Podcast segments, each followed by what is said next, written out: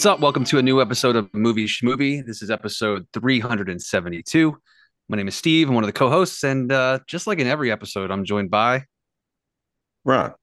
And John, the guy who needs non-reflective lenses if he's going to wear his yeah. I Like, yeah, that's that's a that's a good looking. that's distracting, isn't it? I can do this and have Just, yeah, wear them on the tip of your nose, Grandpa. Right. Yes, Like, so oh, I'm, I- I'm computer eyes. Tonight. trying the whole Yeah. episode. I'm going to be trying to read what's on your screen Right. through your like, lenses. Like, what is? Well, you'll be able to tell when I right click now? off of the Zoom. You're like, oh, he's just reading yeah, his email yeah, now. Yeah, I see the squares. yeah. Uh, so yeah, this is going to be a fun episode. Um, we have a this week's pick for required viewing was John's pick from last week, which is uh, um, a new leaf, which we'll talk about in just a moment. And then uh, the real feature episodes for this week's episode of the podcast are going to be um, for Ben Affleck. Uh, his has a new film out this week called Air, or actually it comes out next week, but we're allowed to talk about it a little early um, because uh, yeah, embargo's open on that because it premiered at South by Southwest. Um, and then we're also going to be talking about Taron Egerton's new film, which is on Apple TV Plus today, called Tetris. Um, and then I'm sure we have some little sprinkles towards the end that we'll mention as well. But let's get into this week's required viewing. John, remind us about your pick and uh, let's talk about it. Well, um, uh, I picked a movie, a, a comedy from 1971 that I had heard about for years and was kind of a blind spot for me as a fan of both writer director and co-star Elaine May, and uh, a big fan of uh, Walter Matthau, who's like one of those actors that you might just think I'm just going to do a Matthau watch. You know, you might just pick Yeah. his movie. He's he's like like if he was working today in this in this prime that we see him in in this movie, I think he would be one of those actors that we talk about like, oh, what's his next thing going to be? And he's just a reliable guy. And um, you know, I knew that this movie had some things about it that were that were a little broad and also a little bit uh, like uh, kind of it's a bantery comedy with a lot of you know funny dialogue, which we kind of expect from Elaine May because that's sort of how she cut her teeth uh, getting into the business. She and Mike Nichols uh, were a highly influential comedy team, and it was very much two-hander, you know, skits, sketches that they would do together. Um, that were built around this very funny repartee. So there's like a there's like a lot of absurd humor in her stuff, and also as as an Ishtar apologist, that's you know her writer and director effort as well, writing and directing effort. Um, that is like a famous uh, uh, failure because of how much it cost. You know, not necessarily the movie itself, although the movie is is like you know uh, uh, awkward in some ways but like i think that she's just a person who has a particular brand of humor and like the first 10 15 minutes of ishtar is some of the funniest stuff i've ever seen and that's where her humor shines in that but she's just another kind of comedic voice that because of her slightly excessive and and mysterious ways. She hasn't made a lot of movies. She's only directed a few movies over all these years but she, you know she pops up in odd places and she's always very funny. And uh and yeah i knew this was supposed to be one of those 70s movies that had a lot of character and and kind of felt modern maybe to a modern audience in some ways in terms of the things it's getting at. Um i felt a little bit of like wes anderson in this. Um Yeah. Uh, you know, in different directors. I was like, oh, I, some people definitely have watched this movie. Um, but yeah, so for me, it was like I said, a little bit of a blind spot, and I thought it would be fun after the incredible bleakness of our last movie that we watched, which was that uh, Palm Trees and Power Yeah. Lines. Um, Yeah. it it would be fun to watch something that was that was perhaps funny and and light. And I didn't know how dark this movie was going to be, but I was sort of pleased that it had a had a sweet heart um, you know, to be found within it, even though it does start off as this incredibly vicious character portrait of this useless man, this completely useless trust fund baby who has mismanaged his life. Um, but yeah, I, I guess I would throw it to you guys since all of us have seen this for the first time. I think in this in this viewing, um, what what did this movie was this on your radar at all, and what did you think of it, Ronald? I've, I'd never heard of it. Um, I like Walter Ma- Matthau. Um, I think I think about him the the the grandpa or grand Grump, grumpy old man. grumpy old man. He really made me happy watching those movies, and Dennis the Menace Yeah. um was so good in that. So I hadn't really seen a bunch of his older movies, so I was I was excited to see him as a young man because he's like he's he, he's like um what's his name? He's like 50 something in this movie. yeah, Right, He- and he, but he also was a guy who always looked fifty something. You know, I feel like when he was ten, he Yeah. probably looked fifty he's something. he's Morgan. He's a white Morgan Freeman, and that if you look at Morgan Freeman when he was supposed to be young, you're Yeah. like he was like clearly 45 at this point right. when he was supposed to be 20. But Um, but yeah, I I was very excited to see it, and he came through, man. Like the, these comedy notes that he was kind of ex- expecting, he did a little more than that. He he he, he had a lot of like range and he, he, apparently does a bunch of voices like the voices that he was doing mm-hmm. kind of surprised me as well but um it was fun i enjoyed it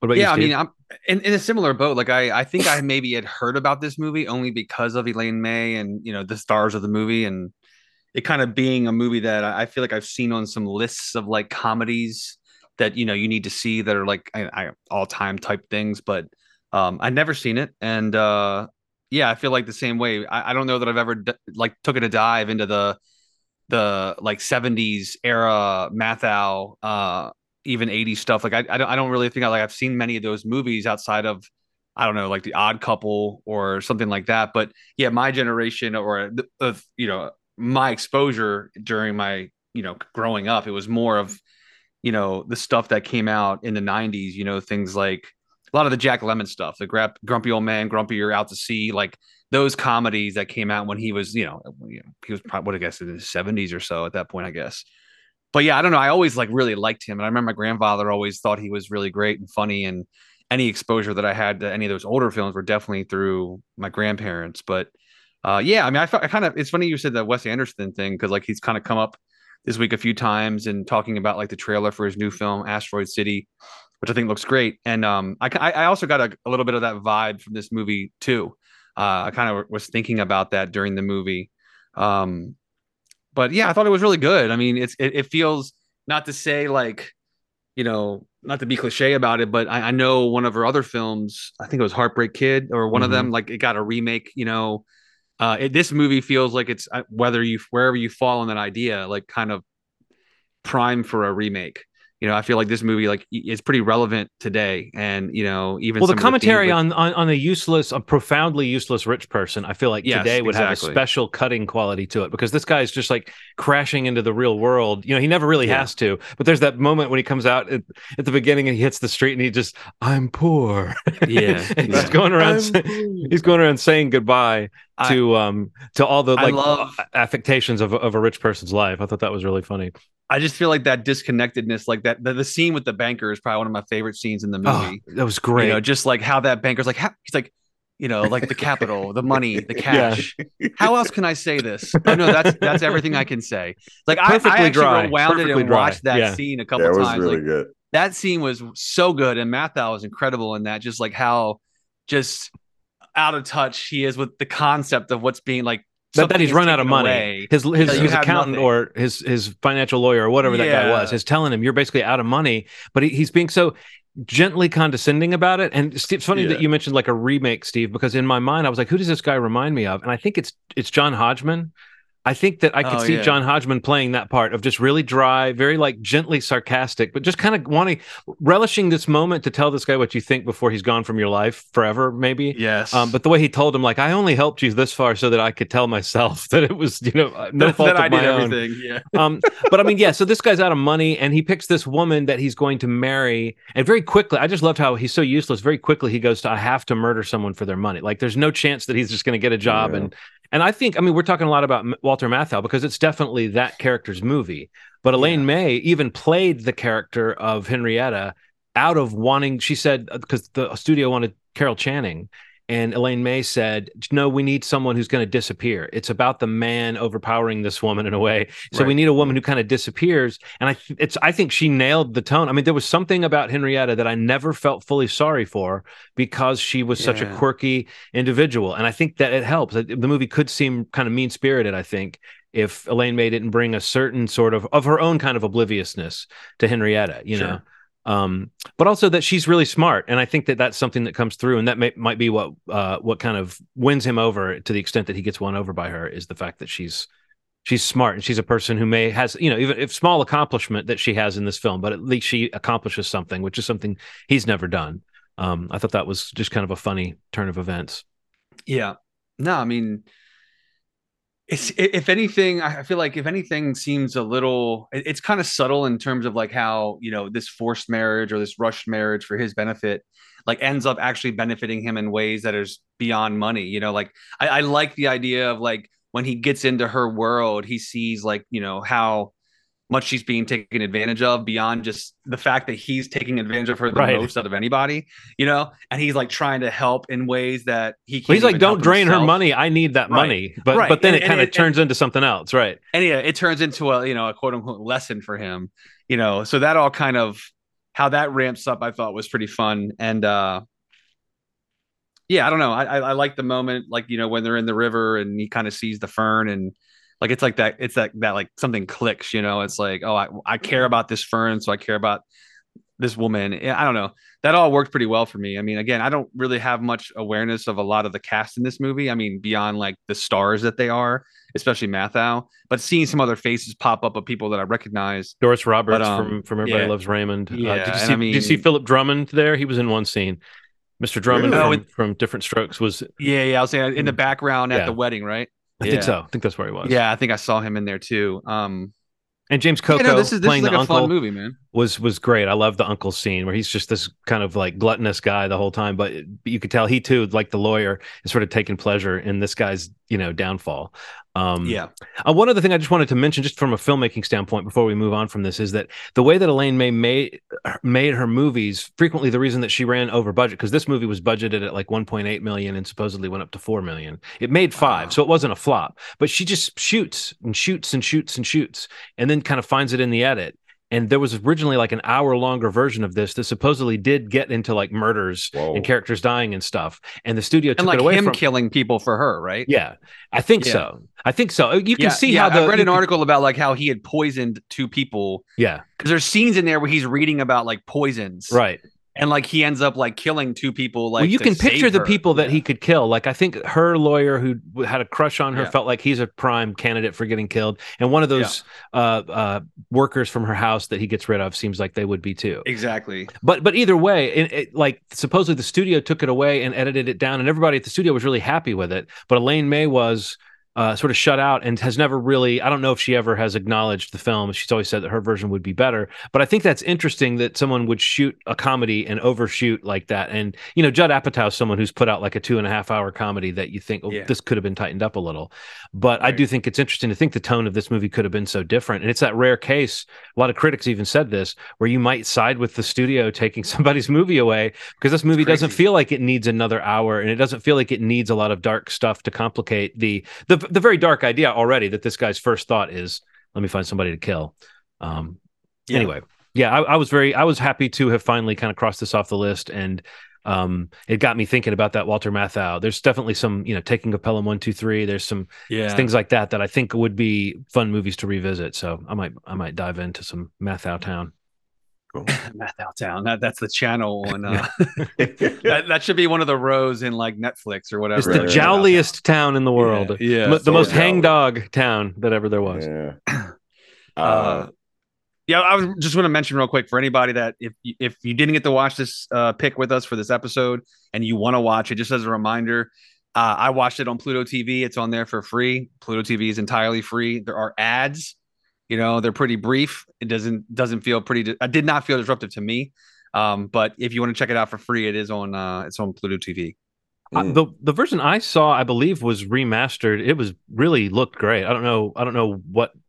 I mean, this is a 1970s movie, and it definitely still had the graininess and the kind of, you know, um, the like the, that kind of hacked together quality of the film that I was suggesting it might have from the way that she shoots movies. Mm-hmm. Um, but it it did, you know, it looked really really good too. So I think that um, Yeah. you know, there's there's an opportunity to really enjoy the way this looks. I don't know if it looked good on. Uh, you said Pluto. it looked it looked great on Pluto. Okay, yeah, it was, cool. I don't know what version it is, but it looked really good. I'm glad they're using. I would somehow I would think that they would not be using like the the best versions of stuff, but it seems like they Right. they whenever I've watched something on there, it usually has been up to the resolution I would want because I'm, you know, somewhat picky about that on my big television. I'll watch something on my computer that's not high res, mm-hmm. but on Right, the right. television, I don't really want to watch a movie and not enjoy the way it looks. So.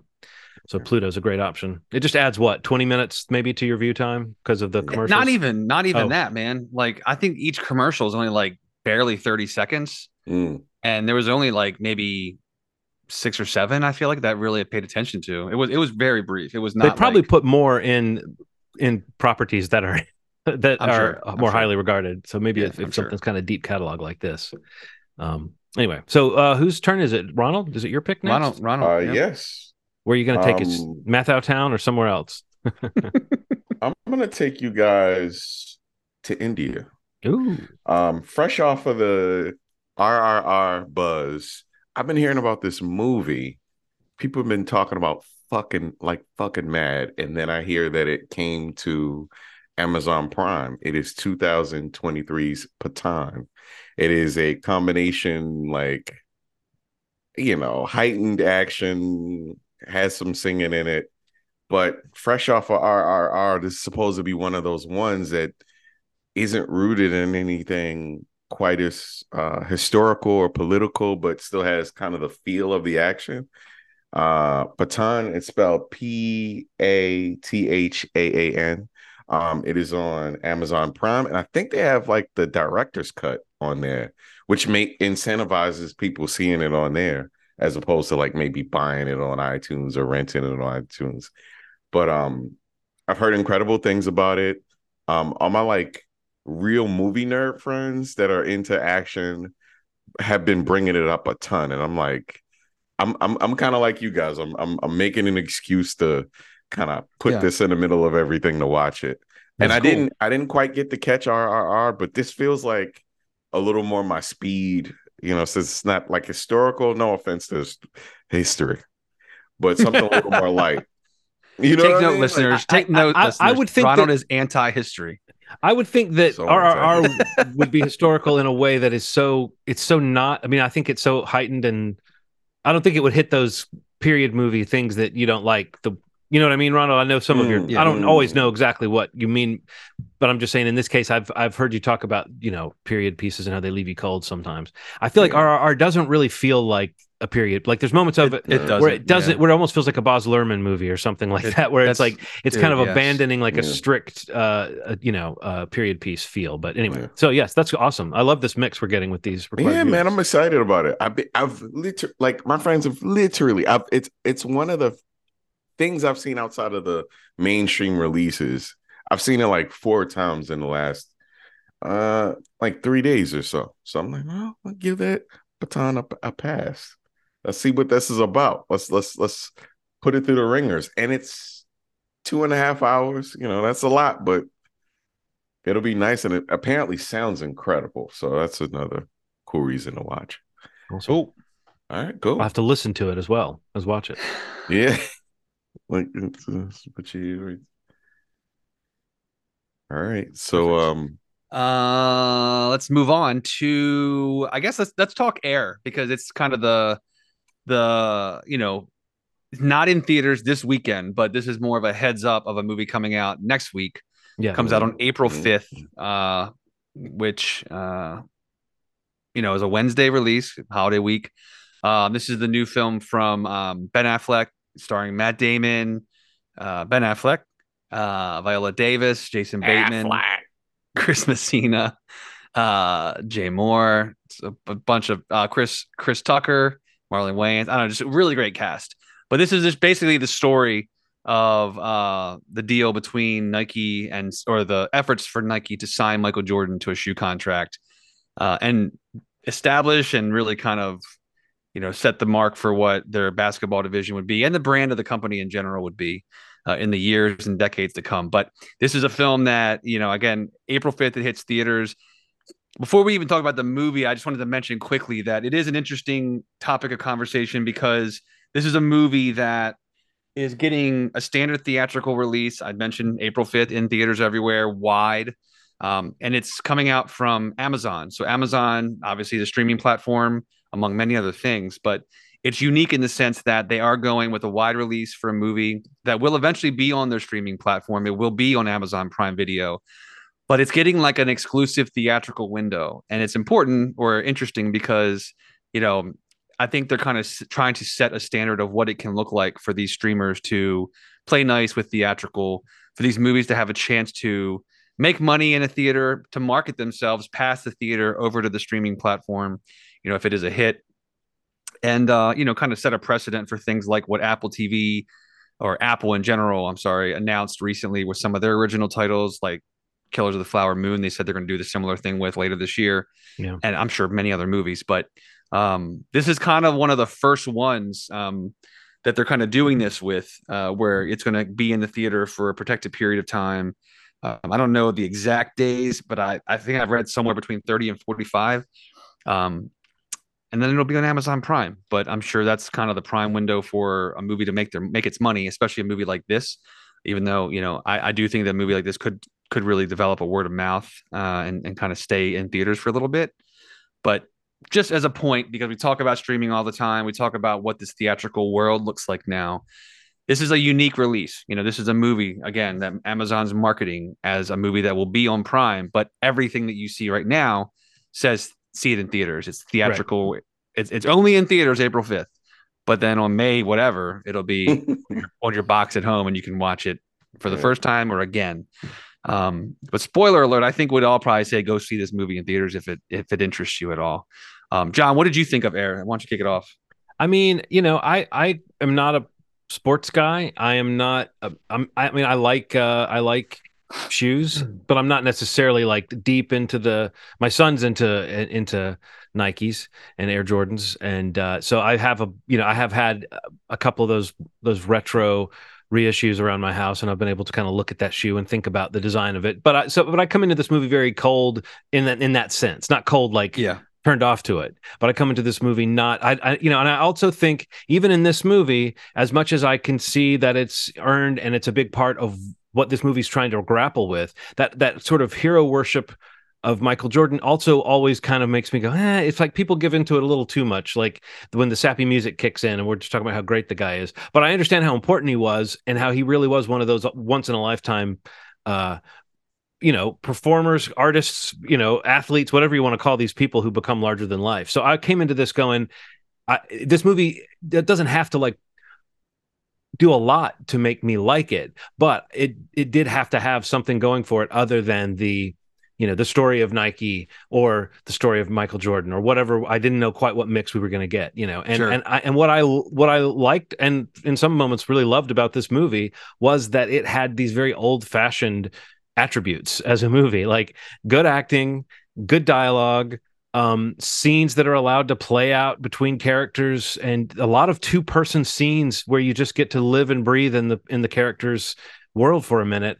Um, and it did one other thing that I really love for this type of movie is uh, it's what we talked about coming out of it is it focused on the thing that it's about. It didn't try to spin out and go into everybody's backstory and everybody's personal lives, and it didn't it didn't lose its focus on the deal that was made between Nike and Michael Jordan or his family to um, to you know put his name on a shoe and to design a shoe for him like this these these two things working together to help each other and then at the end of the movie the the numbers that they throw up on the screen make you yeah. realize why this is interesting and important even if even if you're not into sports even if you're not into yeah. shoes the fact that this is a 4 billion uh, a year industry business that this shoe line uh, yeah.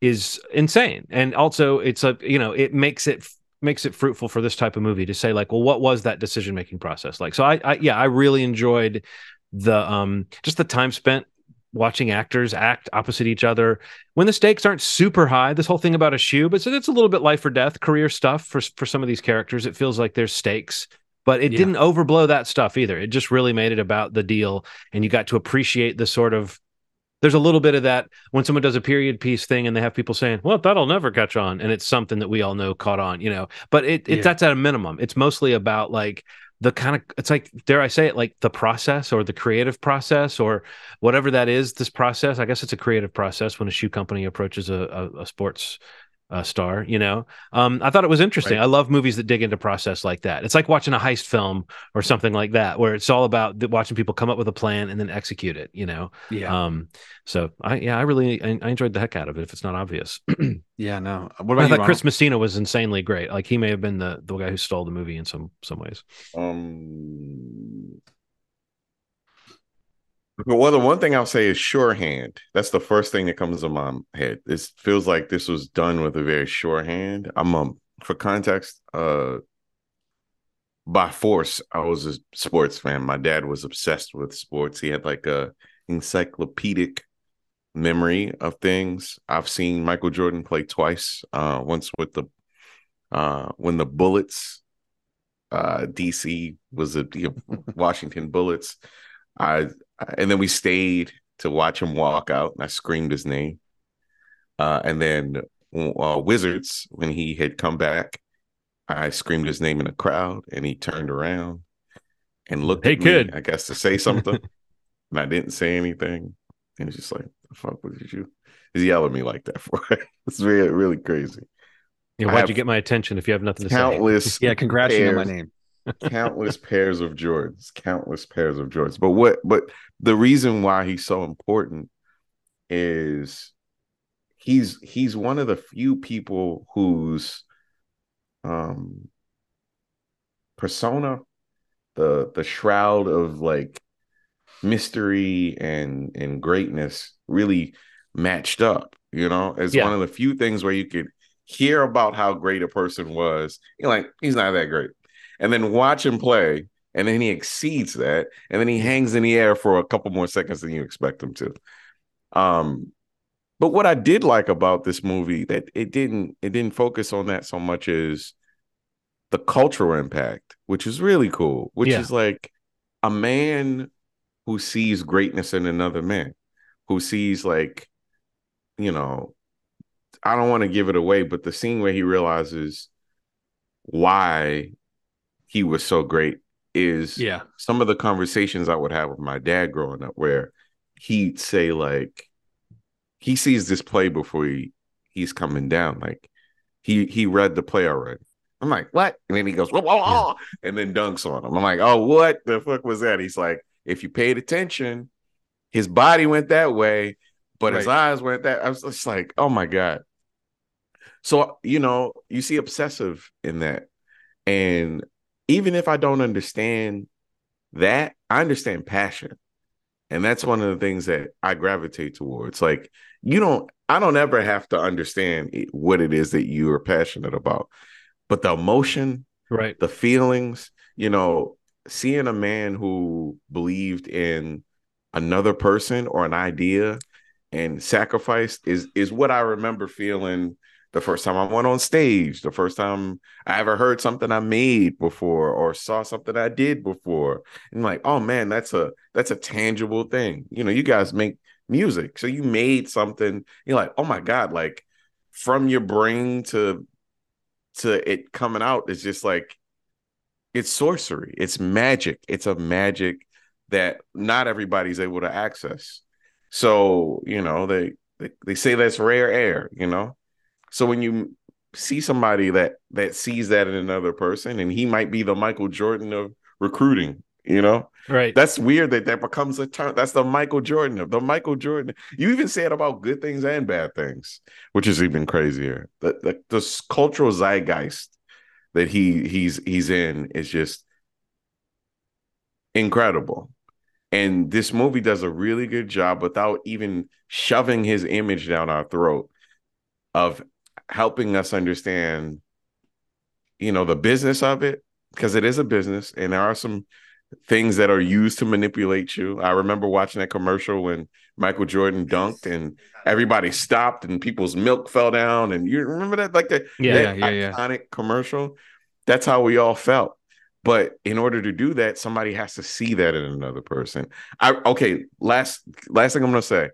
I remember when I worked at Under Armour, they picked up this scrawny little kid mm. from Stevenson named Stephen Curry.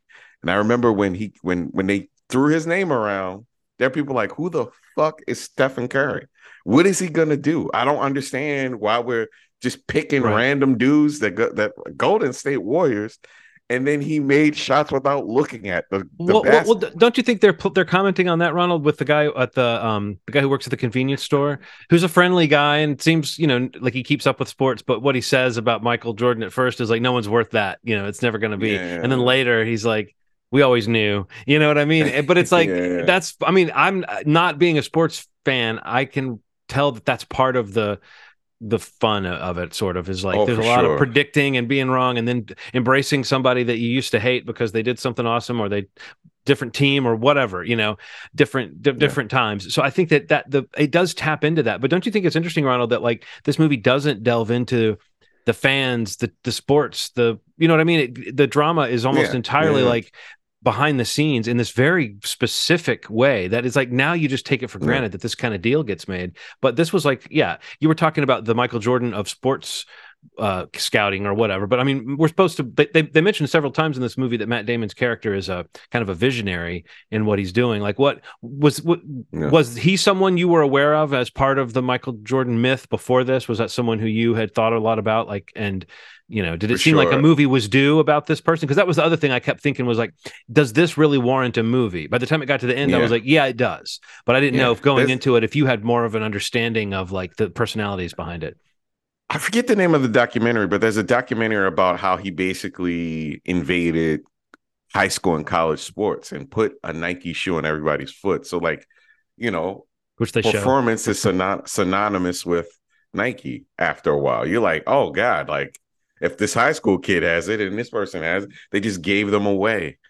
And then eventually, you know, have Nike Nike games and things like that to the point where like it's it's so special now to hear Nike and somebody being chosen to be a Nike athlete that it's like it's like a torch being passed on to somebody. It's like the baton being passed. Um, But that- but that's the name of even like- I don't I don't know. I know the one you're talking about. I think I've Yeah. actually seen that documentary. Yeah. It's, it's not a 30 for 30, is it? it might be. I think it might be. It, it might be. I think I, I don't know. It definitely sounds familiar. But I don't know. I feel like the the interesting part, like what you're talking about right now, like in terms of well, specifically with Nike, you know, like there's a lot of discussion in the movie about Nike's inability to to like kind of break into basketball, Mhm. you know, in terms of sponsorships or licensing or any kind of like endorsement deal. And I think the movie does a really great job in kind of framing like Nike's history, like how Yeah, much it took for for. Nike to get where it was, and really what Nike's bread and butter was versus something like Adidas or like, you know, what the culture was really going after at the time. And even the scene with Chris Tucker where he's explaining why, you know, Adidas is what it is and like why the the the the young players coming into the league want to be with Adidas because it's beyond the sport, you know, like it's Yeah. it's a music thing, it's a culture thing, it's like it's a part of the, the you know the youth, um, quote unquote, of the time. But I think the movie does a really great job of that in terms of how Sonny, Matt Damon's character, really played a part in, you know, forcing Nike to not just be Nike, you know, Yeah, to not yeah. not really kind of do what Phil Knight seemed to be wanting to do, or even Rob, like a lot of the executives were kind of like I don't want to say they were satisfied because obviously they were trying to find new draft picks. They were looking at you know picks five through twenty, and like you know they had that whole scene where they're randomly picking who they think they can get.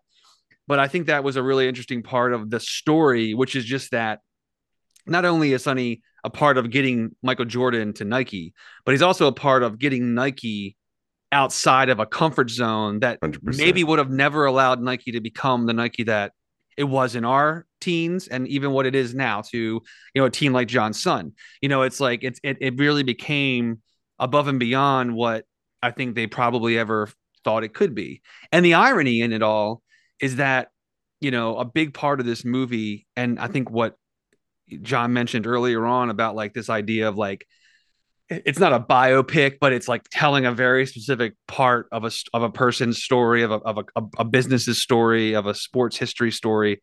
You know, it's very focused on this one event, but the one event has a bunch of different layers to it in terms of how it affected um, the sport, the culture, the business.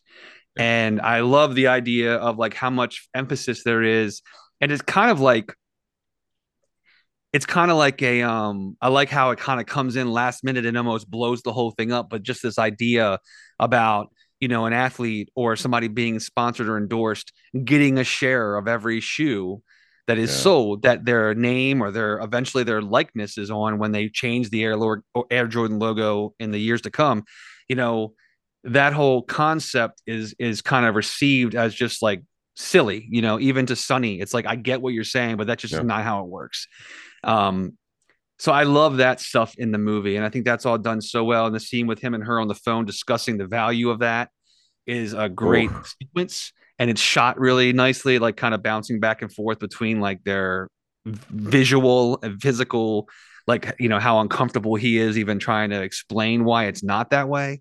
Yeah. I thought was really good. Um, but that piece of it, it really kind of comes in at the end as a gotcha moment because, like, you know, you know, it's like that if you know the story at all. Right. You know what the precedent is in today's world. But at that time, to see how that idea was received, even after going after someone that you deem to be the greatest, you know, player there ever will be, or whatever, you know, Yeah. superlative he placed on Michael Jordan. But um, yeah, I don't know. I, I love this movie. I think the acting and the performances are great. I think Matt Damon is probably better than he's been and and, and stuff that I've seen him in in a long time. Uh, in the see him, movie, he's got a really great monologue uh, in the sequence, like when they're kind of pitching Jordan and his family on signing with Nike. Nike that I kind of feel like will probably catch on and be quoted, or you know, become part of uh, meme culture or, or whatever. Um, it's got a lot of you know good one-liners in it, but um, Jason Bateman's great. Ben Affleck's really good in it, and and I, I said it to you guys after the movie, like I. I hope Ben Affleck just keeps directing stuff too. Like I really think he's Yeah. a really great director. Um, and you know, with them having their own production company now, I hope that is a part of what he does is like, you know, developing and, and making more movies that they can be a part of and, you know, kind of give people a chance on. Um, but I, I this is a definite recommend for me. This is one of Yeah. my favorite movies of the year so far. Yeah. Um, I definitely plan on trying to take Erin to see this movie in theaters because she really was interested in seeing it. Um, based on the trailers, um, Yeah. which are pretty good trailers, I think. But um, The Sonny Vaccaro docu uh 30 for 30 is called The Sole Man. right, Okay. right, that's it. Yep. Yeah, Oh, Sole Man. I thought it was It's a 30 really for 30, but yeah, it's. Yeah, it's a really right. good It's a 30 for 30, yeah. Yep. It's really good. Yeah. Apparently he just did an interview like not too long ago, like a two days ago. Oh, well- because of the movie, I guess. Yeah. Yeah. 83 years old. Crazy. Yeah. But yeah, this is again, this will be in theaters for at least a month or so. So you have an opportunity to check it out if it sounds interesting. If not, you can wait it out and it'll be on Amazon Prime eventually.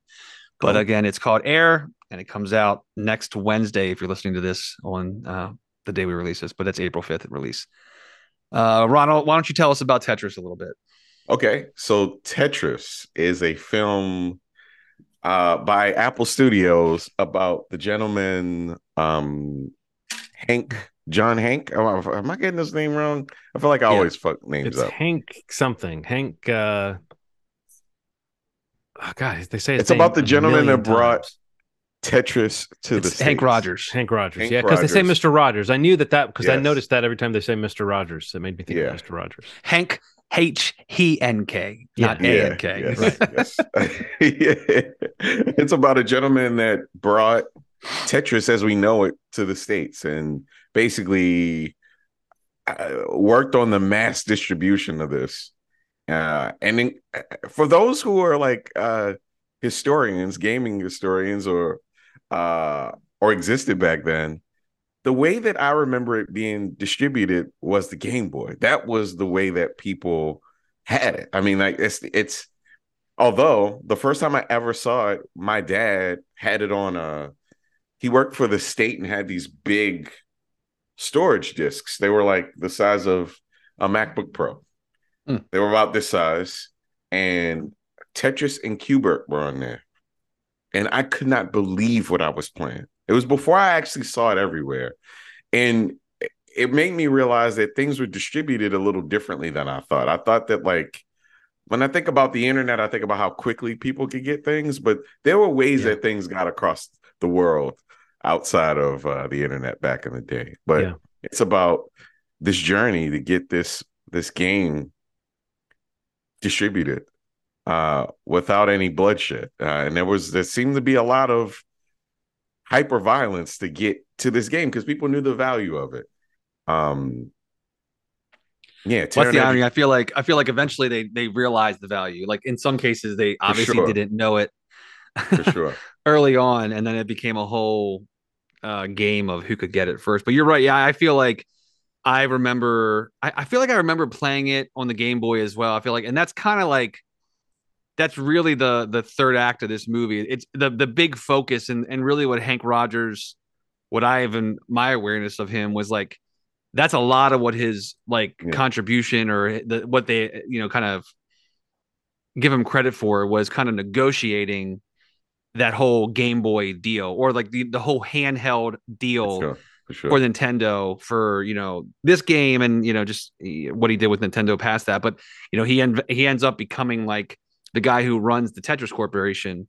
yeah. You know with the with the Lexi who's the creator of the game. But the movie is kind of like you know it's this it's another kind of like how did this happen? You know this kind of cultural moment of like a gaming system and even for a company like Nintendo to like package a Game Boy with Tetris over Mario was kind of crazy at the time, you know, but that was like where they saw this game going. yeah.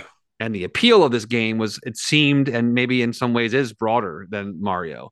But Yeah. I mean, that's a matter of opinion, I guess. But uh yeah, the movie just kind of focuses on the idea of like how this game was created briefly, but then more importantly, you know, the the game itself around getting the rights to distribute this game, you know, and you know how the game changes over time a little bit. Um, which I, you know, I, I, I, I like that scene in the movie, like when he kind of meets, or he kind of befriends Alexi a little more, and like is at his home, and he and sees they're the- kind of the- looking the at the code. very modest circumstances in which he eh, created this game, and then they Yeah. they make some changes to it. That was that and you kind of get you kind of like get moments. lost in the the fact that like Hank is a programmer himself, you know, and he's done this himself, Yeah. but he's really a businessman because he owns his company. But you know, when he has a moment with this guy who created this game that he loves and thinks is super valuable, it's like he makes a suggestion that makes the game better, and they like kind of they kind of fix that in the in real time. It's kind of a cool moment, and you know, that's something that prior to that I didn't even really notice that when they're playing the game in the movie that like only One one, line is Yeah. disappearing at a time when you line up the blocks, which is kind of wild to think about that iteration. Yeah. Um, but I, I I like this movie. Like I you know I feel like it's a little more I don't know I don't want to say silly or or you know it's a little more uh, heightened. Um, it's got this like espionage, like spy, like adventure vibe to it when he Yeah. kind of they're going across the globe trying to get these rights and people fighting over who signed what contract for what amount of money. Um, but you know, I think Taron Egerton's a really good actor. I think he's kind of had a really a couple really great performances over the past. Um, you know, like Blackbird was really uh, that series that he had with uh, Paul Paul Walter Hauser on Apple TV Plus was great last year. I thought, and uh, if anything, I feel like he looks a little too buff still in this movie. But um, I, I didn't quite me a little buy bit. him as this guy. I bought him No. as the heightened version of the guy the that you're talking about. Yeah. I, but I will say this. I mean, you were talking about it being kind of heightened. I will say that that would be uh, like I would say the thing that kind of kept me out of this movie for the, for the most part was whereas in Air I I was becoming more aware as it went along of why this deserves a movie, you know, and why the why focus on these guys. yeah. It's like right, um I kept thinking in this movie, like I, I, I honestly, I think it starts off wrong or something. It like starts off with this insanely heightened acting between Taron Egerton and this. I don't even know who the guy was in the office that he's talking to. That, but it's like the, they, they're setting Is up the partner? story. Maybe it's his partner, but it's like the Oh, oh no, no, the the banker, the financier. oh, okay. okay, but like yeah, right, right, because the guy's asking him, he's he's asking for more money when the guy wants him to pay pay off Right. on the, the money that got forwarded. It's just, I, I mean, again, I don't think there was anything. It it's like I I don't think the tone was gelling. It almost needed to be more like. uh, Not to mention the name again and again, but it almost needed to have more of a Wes Anderson eye or a Coen brothers eye or something for how those scenes would be played out because they were sort of cartoonish almost but it the the the I don't know there was just something stylistically that wasn't quite clicking for me. And I also think it is an insanely complicated back and forth about the who's got the arcade rights who's got the worldwide rights who who's lying about having the rights who's telling the truth about having the rights. Uh, it gets to the point where they're fighting for these documents that I'm like well there's been so much skullduggery around these documents Yeah. that why are you trusting that any document is going to be the, the document that suddenly everyone's going to go by? It, it's just like i was losing track of the goal and of like what the feeling of accomplishment was going to be in this movie and i actually was th- thought of another movie that's kind of related to air. I thought of argo. They really tried to fabricate a sort of ticking clock feeling at the end and we've heard about how that great ending of argo was also sort of not the way it really happened Yeah, um, created for a movie. This this one, the um, Hank Rogers himself said that when they were working on the movie, they brought them in to consult, and that he and the people that were really involved tried to, I guess Alexi, his partner, they tried to inject as much truth into this movie as possible. But he kind of made it sound like they ultimately stepped away, going, "Ah, what can you do? It's a movie." Uh, but he feels that they didn't really that they didn't really capture the the feel and the truth of what happened. You know, and he said Mm. particularly the car chase is something that's completely invented, that nothing like that ever happened. Oh wow. Um, and I guess that means like I can understand the needs of a movie, and I'm not even dinging this movie over much for that. That, that you know that scene was whatever. It's just that I do have this thing in the back of my mind about anytime something's based on a true story, but it's not really the story.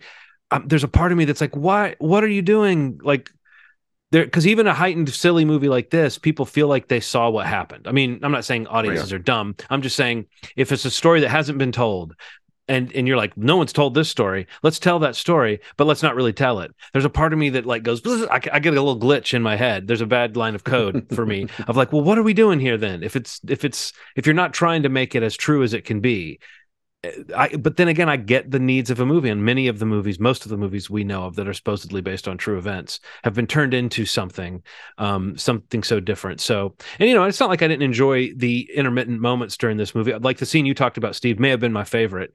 Uh, Yeah. the scene, the coding scene back at the apartment. Um, and I did find myself like being drawn at times to Taron Egerton's like screen presence but I, there was something about him that I never quite. He seemed like a young guy playing a slightly older guy, or like you said, a buff guy playing a slightly more nebbishy guy, and it never quite clicked for me. And I also think this movie kind of fell flat on its face whenever it tried to get into his personal life, which again is the sort of stuff that they kept out of air that made it feel like it was so yeah. focused. I don't think this movie. I think this movie should have had the confidence to realize that when they try to get those heartstrings pulled, it feels a little bit obligatory or disingenuous or something. I don't know. Um, Yeah. so so like you know, I didn't I didn't like dislike or hate this movie, but I it I did find myself like having to constantly make myself stay interested because the stakes seemed not not just low but also like confusing like what are they hoping to get out of this meeting they so they now want the arcade rights but someone else has the handheld rights or you know um despite the fact that some of the actors do some some fun things along the way um Yeah. getting getting to that point it, yeah it just kind of left me cold because i wasn't emotionally hooked by it What do you think of it overall, Ronald? Um, the thing that that that you're talking about is literally what happened to, to DeSantis in Florida. Like it, they, he thought it was one thing, and then in the end, it wound up being something different once he got it. Yeah But anyway, I, I thought it was muddy. It was mu- it was a muddy movie that probably would have served us better as like a four part series, like a four part half an hour series. Um, that could have been, I, yeah. I I kind of think it even would have been good if they would have had like an eight bit thing with each person, each group. To explain like what what their role the is and like what their yeah. context is no i think Yeah, you're right. And the documents, like like literally the rights, the rights in their hand. And then every time somebody lost it, eh, and then it would go down to the person that had it, and then it would go back. yeah That would be easier to understand than what this movie was trying to do towards the end. I was so fucking confused at that part. like I was like, what? Like, just simplify it. I didn't really think it needed all that. And Right. this is a real big part. Like the Nintendo thing was super downplayed. Like I used to test video games, man. Like Nintendo is stingy. They only want their first party games, right? So here's how here's how stingy they are. Um how stingy are they the Switch is the first time that they really open the market up to third party games online. Like the marketplace, it's the Mhm. first time they did it. And think about how long games have existed on Nintendo and how long the internet's existed while it existed. It's for like 20, 25 years. And they never gave third party companies access to like sell on their system till the Yeah. Switch. So it's like, you know, they they downplayed the shit out of that. And I know that that like it's just a blurb in the little story that they're telling, but it's huge. It's huge what they did with Nintendo. It's huge that that was used as a way to distribute it. And they just kind of shit on it and gave it like a five second blurb at the end when he put he gave the system to the guy at the end and with the ticket the changes like I I, I get all that, but like they he must have been that that convinces me that he must have been an incredible like charismatic person to convince these people to do that and it was just kind of handled like he was just like oh yeah well you've made exceptions he's like oh that's pretty funny that you knew that that was a thing. Well, I mean, uh, you know, And it's- Steve, Steve, you were mentioning how good Matt Damon was in that role, basically in Yeah. Air, of the guy who's running around trying to keep the deal together that hasn't even gotten started, and he didn't even really have.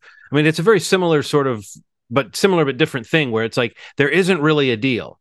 This guy's trying to Yeah. make something happen and keep parties fluid around him so that he can get this thing going. I just never felt like I hooked into what we were supposed to think of Taron Egerton. I knew what we were supposed to think of Matt Damon. I knew there were scenes where we were supposed to see that he does have this gift of like convincing people and bringing them on and and reading people, you know, Yeah. and it comes through in a couple key moments. But I didn't feel like Taron Egerton's character, outside of again, I think he did a fine job. I didn't think that the movie gave him many scenes where he really hooked me. What I what I think that his best moments were more the moments where he was kind of like, wait, what the hell's going on here?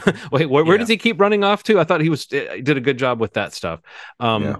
Uh, but no, I think that one other thing this movie did too, that you mentioned the kind of importance of like Tetris. I do think that when it gets to the end, maybe I had just seen Air, but when it gets to the end, I was like, "Yeah, Tetris, that's impressive," but those aren't Air Jordan numbers that you're putting up at the end. right, right, right. like, like, like lifetime uh, downloads or something. I don't know. It was some something in the millions. But I was Yeah, like, yeah. if those were Air Jordans, if Tetris was Air Jordans, it would have been four billion downloads. No, um, but I did think like I never thought about why the music in Tetris is this vaguely Russian sort of boat song kind oh, of. yeah, uh, yeah. uh, uh, I you know it never had occurred to me why that imagery was part of the the you know the the iconography of the game. But um no, you know, I mean, I think this is more of a you know back to our old schedule, our old uh, scale. This is a wait for it for me, but it's on Yeah, streaming, so you don't really have to wait for it. Yeah, you But don't have to just wait. don't prioritize it over other things you might watch instead. Yeah. But but if you're curious about it, I would say yeah, watch it and satisfy your curiosity. But I you know I find it kind of be tonally um, muddy is a great word, Ronald. so muddy. So money. So uh what have you guys been watching? You guys watch anything since we last recorded? Does anybody Which watch to talk about? Swarm? Yeah. watched Swarm yet. Yeah. No. How was that? What do you think, Ronald? Clusterfuck. That show But- was a clusterfuck. But like, and, but I mean, like, it doesn't seem like it's well trying- acted. Yeah, it's a very well acted clusterfuck. Was I supposed to Okay. sympathize with this character? I don't think so. Okay, okay. Um, I mean, I think you were. I think you are, but you, I think you're supposed to see their their humanity, maybe, but not For sure, sympathize for with sure. them. You know, Yeah, I think that it feels like the problem is it feels like Steve, you know the the what was the season that people didn't really like? I was going to say this: take one of those weird episodes of Atlanta that had none of the Yeah. characters in it, and and then blow it up into seven episodes, Yeah. and then give one of those episodes over to its own version of one of those weird Atlanta episodes that that is separate from the tone of the show. a but I've- box and a box, man. It gets weird. It But gets I've a- heard people talk about that episode, Ronald, episode six, and miss Uh-huh. what was happening there. Like I think what was happening there was it was actually kind of interesting, and what they did with that episode was actually kind of interesting in a meta Mhm. sense. But I didn't think that they nailed the tone of like a true crime show as much as they did like all. and it, because you don't focus on a character the way they focused on that No. investigator. But um, I do think that was an interesting angle to take. But no, I think you're you might be right, Ronald. Throughout the show, every episode had scene a scene or scenes that were really well done. So and it had done- that kind so of well done. Donald Glover, the House of Glover sort of feel of like well photographed, interesting, intentional decisions that are really interesting. But then it would, yeah, it was sort of like. I don't know. There was something vaguely uh, dissatisfying about it when it got to the when it got to the end. Hundred percent. There's a version of this that I would have been so for, like a, a black woman, like who's a serial killer, and but also commenting on the whole the whole uh, Beyhive sort of thing. The is- Beyhive- yes, was, the was culture. good. Like toxic fandom, uh, you know, showing yeah. somebody murdering people because they like tweeted something nasty about this Beyonce stand-in stand-in character. yeah, it just it just felt like it was like not good enough in that way. Um, but it was shot on film and looks unreal at some scenes. Uh, but Dominique Fishback is a Yeah, is she's a incredible. force in this man. And who's But the woman that co-created it and, and wrote a lot of it? Um, Oh yeah, she was a writer in Atlanta. yeah, she Uh, was. uh, I mean, people keep talking about it, and myself included, as a Donald Glover project. But you know, it has her involvement just as much, if not more. um, But you're right, Yeah, Ronald. There, there is something kind of exciting about the notion of just, oh yeah, a, a, a black woman serial killer. You don't really see that that much in life or in fiction. Um, Right, right. So it's an interesting thing to take on, and I actually do think that some of the stuff they do with the toxic fandom stuff is like it's well observed. Yeah. Um, hell yeah, man. But I don't know quite what it amounted to. I think that's a big problem, and I've seen other people Same. have that problem with this. It's like you don't mind being put through this sort of unpleasant show if you feel like it got you somewhere, but it didn't Yeah. really feel like it got to a real clear place um, at the end. But yeah. you know, Sure. It's interesting. check it out though. Yeah, Definitely worth checking like out. half hour episodes, so it's really not too demanding on your time. Right, right, right. I uh Steve? wanted to mention a documentary that I watched. Uh, it's on video on demand. It's Mm. called uh, it's called I Got a Monster. Hmm. Oh, Um, we we talked about the show earlier or last year, I guess. The We Own the City uh, HBO series with Right, Jon right. Bernthal. Yeah, Um, that was out basically just about the the gun trace task force in Baltimore City here, where we live, and just uh, you know how corrupt they were and all the damage they did to the citizens of Baltimore and to the police force and to the city in general. But this is basically if you didn't watch that show and you want to kind of get an idea of what that story is about in in you know a really well made doc. Uh, this is this is the option that I would probably put you on to. Um, I think this is a great documentary. Um, just kind of an overview of what it was, what happened, what went wrong, and you know the impact that it had on the city.